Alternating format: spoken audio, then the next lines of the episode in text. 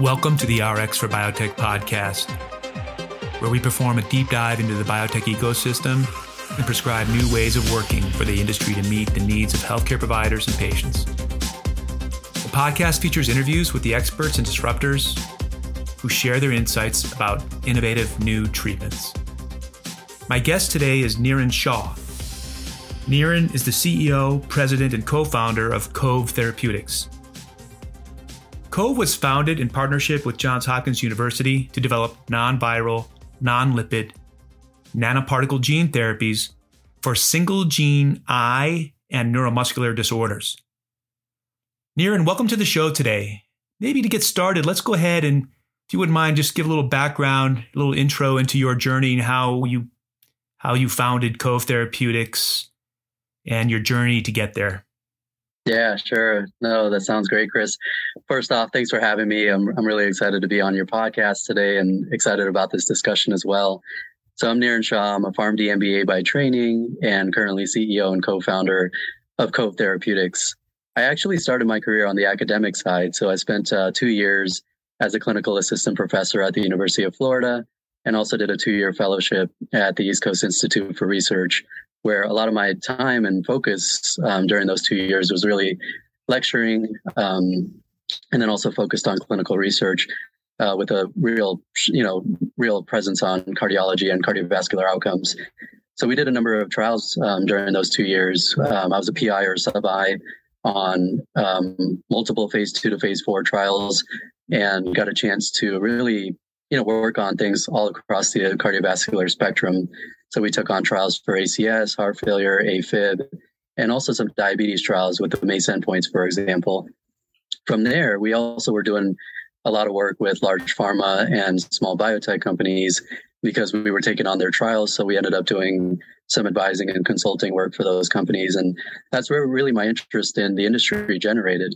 So I spent um, a few of those months during those two years working on special projects for these companies ultimately ended up working with Novartis pretty closely and and took a position with Novartis after my fellowship was done. Um, so I moved over to California for that position and was you know part of the respiratory franchise there, supporting the medical affairs team, and got a chance to launch two products um, during that time.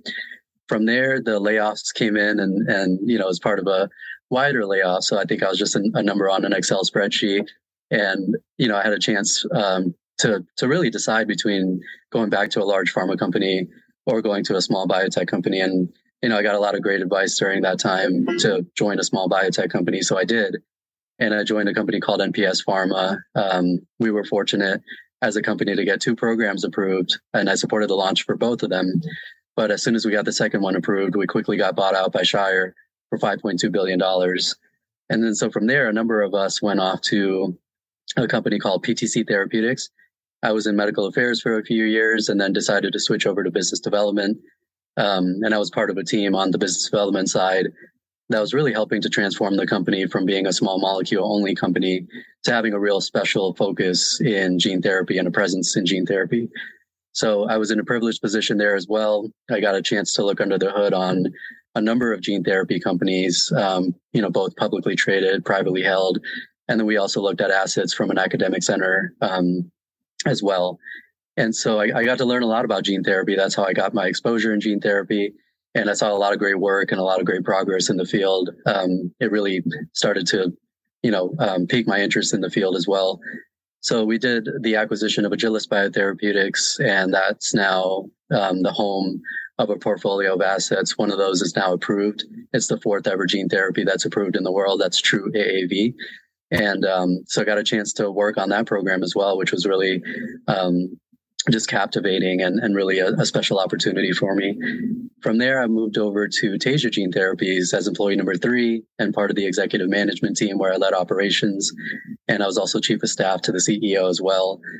And um, we took that company from seed to IPO um, in just about six months. It was the fastest biotech IPO in history and um, I got to be, you know, a fly on the wall as well as you know participate in in all of the work around the IPO, and and that was a busy time because you know as as we were doing the IPO, I, I still had responsibilities to make sure that our 17 assets were still moving along and going forward.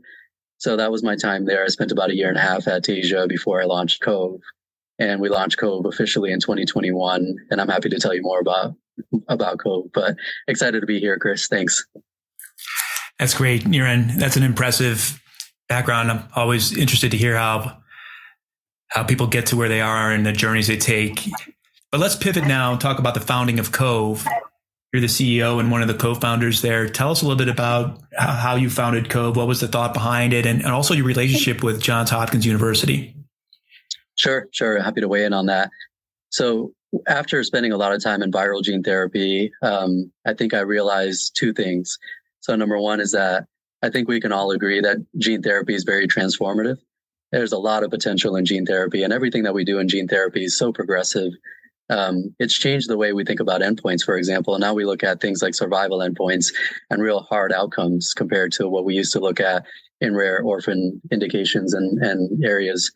Um, but while it's transformative, there's also a number of limitations with viral gene therapy as it as it exists today. So, for example, um, you can't always achieve the right tropism that you want.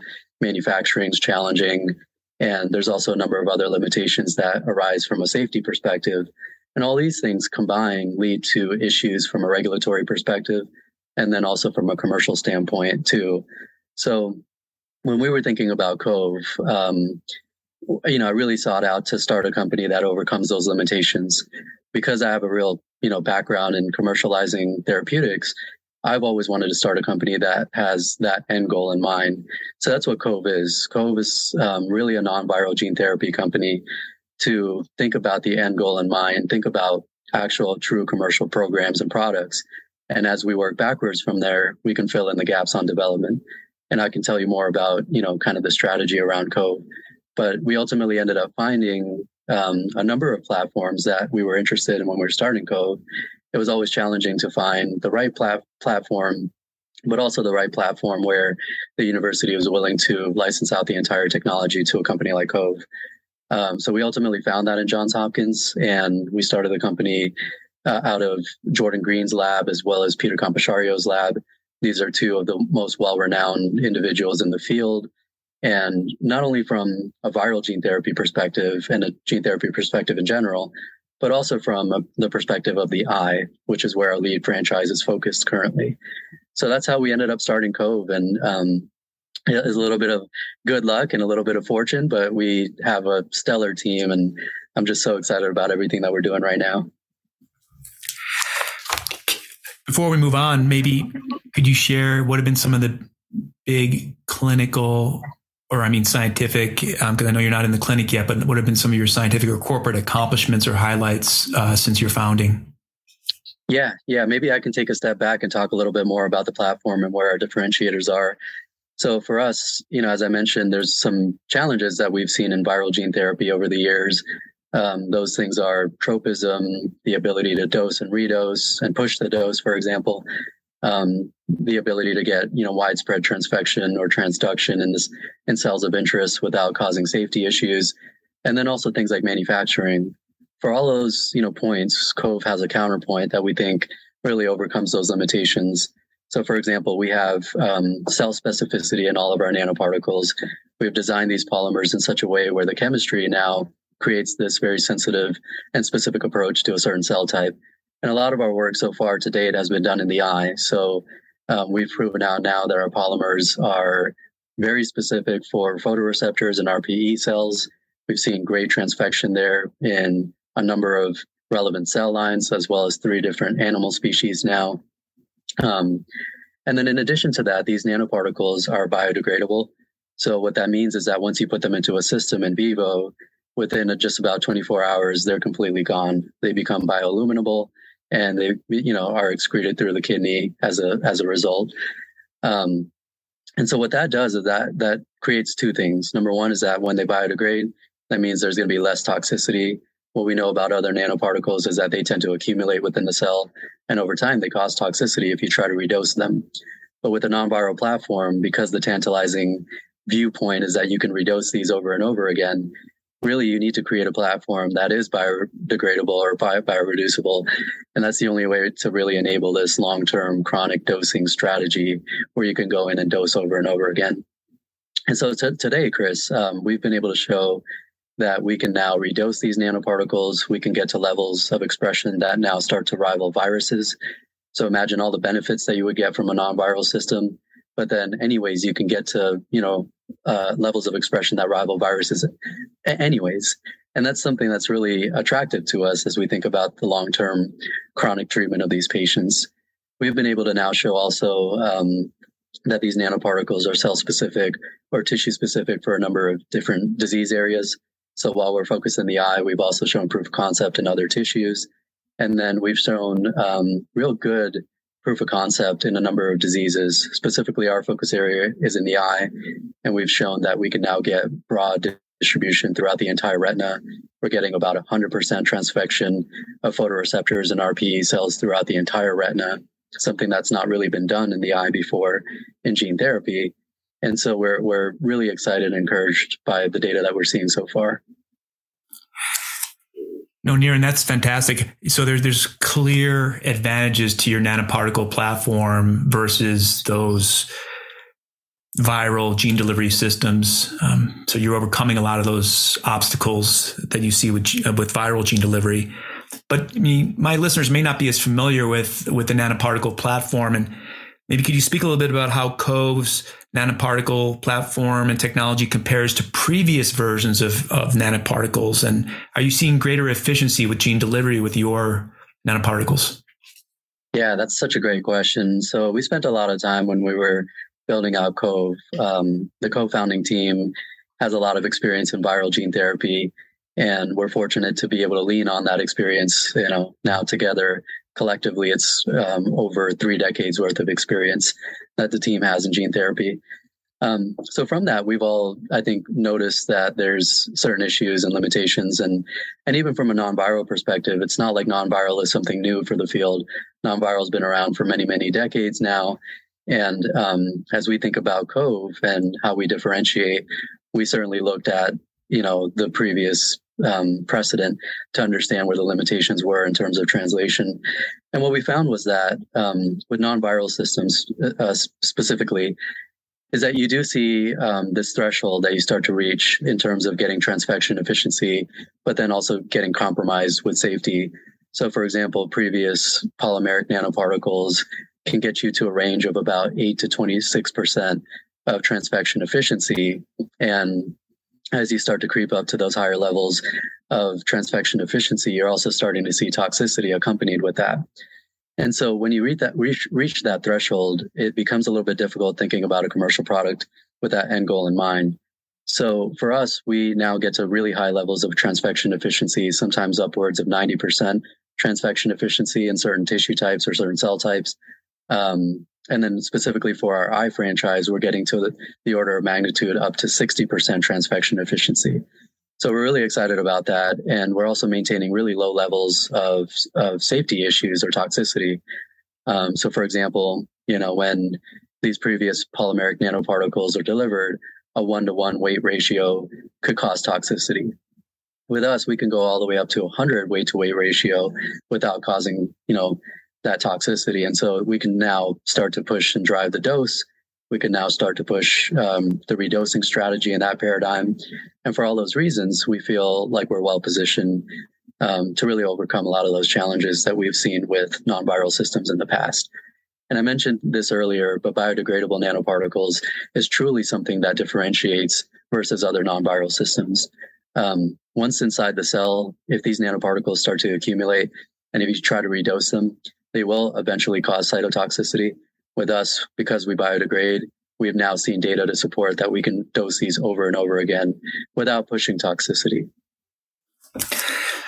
Thanks, Niran. So there's some clear advantages clinically um, for your nanoparticle platform compared to those earlier generation platforms. But we know that one of the challenges in developing and commercializing novel nanoparticle based therapies is the detailed characterization of the formulation components. How are you approaching validation of your nanoparticle platform to characterize, for example, particle size, distributions, drug loading and release, and particle structure? Sure. Yeah, this is such a great question and topic. And it's something that's really hot in the field. And so we're, um, you know, we're also fortunate and privileged with Jordan Green having so much experience in the non-viral field.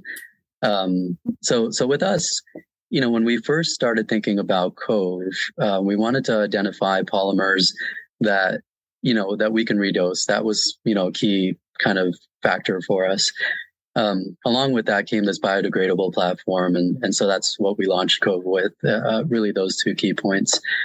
Um, and then we also wanted cell specificity, and so we we sought out to look at all different sorts of types of um, nanoparticle systems, including LNPs, exosomes, and a few other systems as well.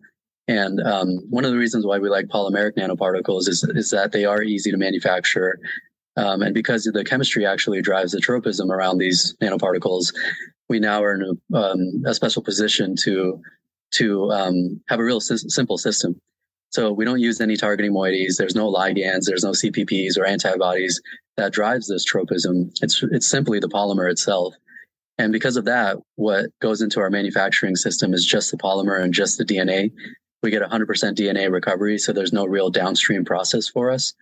Um, and because these uh, particles are positively charged, they self-assemble well with negatively charged DNA or other negatively charged cargoes to create these complexes. And ultimately, those are the complexes that we end up delivering, you know, in our models. And ultimately, that's what we're going to deliver in the human setting as well. So as we think about um, the nanoparticle system, uh, we have a lot of experience with our lead nanoparticle that we've already nominated for the clinic. Um, it's something where we know the polydispersity, we know the particle size, we know how it complexes, we know how it's stored, and we know how it's um, how how it behaves in, inside an in vivo system as well. And so, for all those reasons, um, we feel very um, positive about what we know about this particle system and how we're going to manufacture it.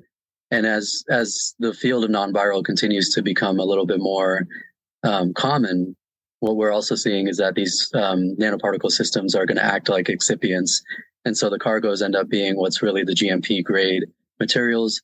And we're already in a position where we're testing GMP grade materials for, for that. Um, so as you can imagine, what goes into the system again is the polymer and the DNA. And we've already started with our GMP process around DNA. So we're quite excited. And um, by this time next year, we'll be fully online with GMP. That's great progress. I mean, you mentioned earlier um, that you're looking towards ocular indications when you go into the clinic.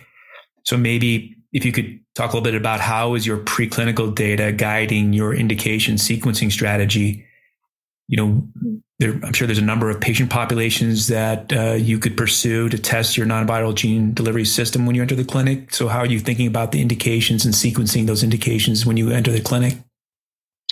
Well, we first started off in the eye for a specific reason. Um, I think we can all agree that the eye is a great place to start a platform.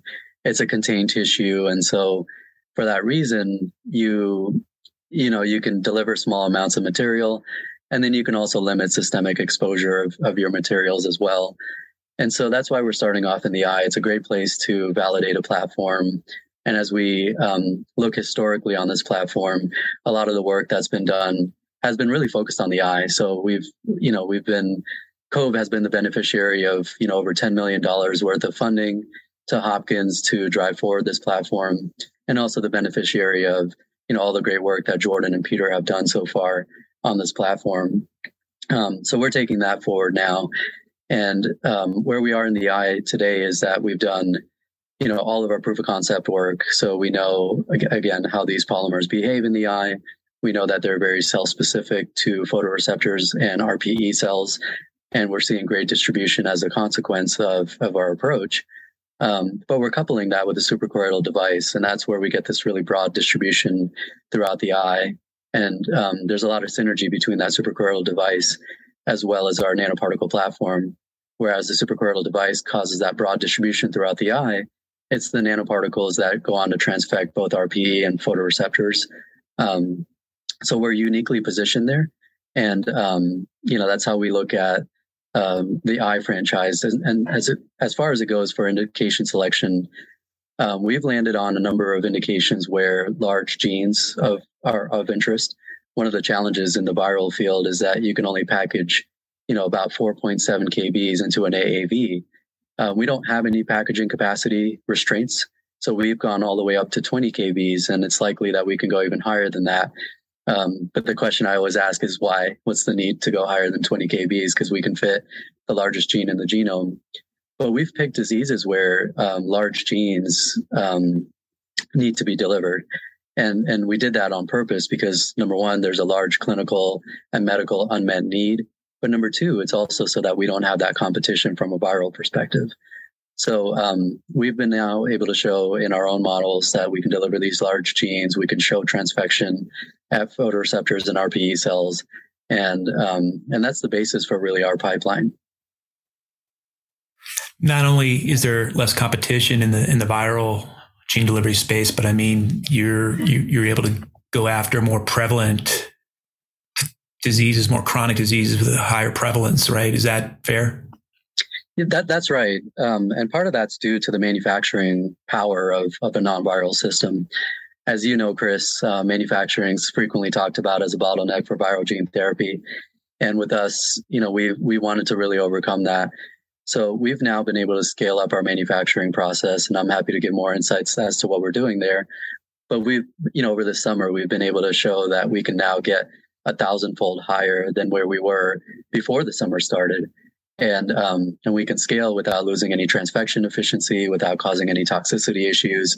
And so I'm really excited about this because now we can go into diseases, as you, as you mentioned, that are prevalent, that are non-orphan prevalent conditions, and we can now manufacture to address all of those patients in those populations. But then also turn around and be able to do this from a orphan standpoint, which is something that Cove is interested in, just because there's such a large unmet need for for those populations, and it's much easier for us as a small company to, to you know drive those types of indications. I know it's still early days for the company, Niren, but what, what can you share about your plans for completing those IND enabling studies, your manufacturing, you know, scaling up your manufacturing and so forth? And if you could share whatever you can publicly about what the timeline is for, you know, entering the clinic.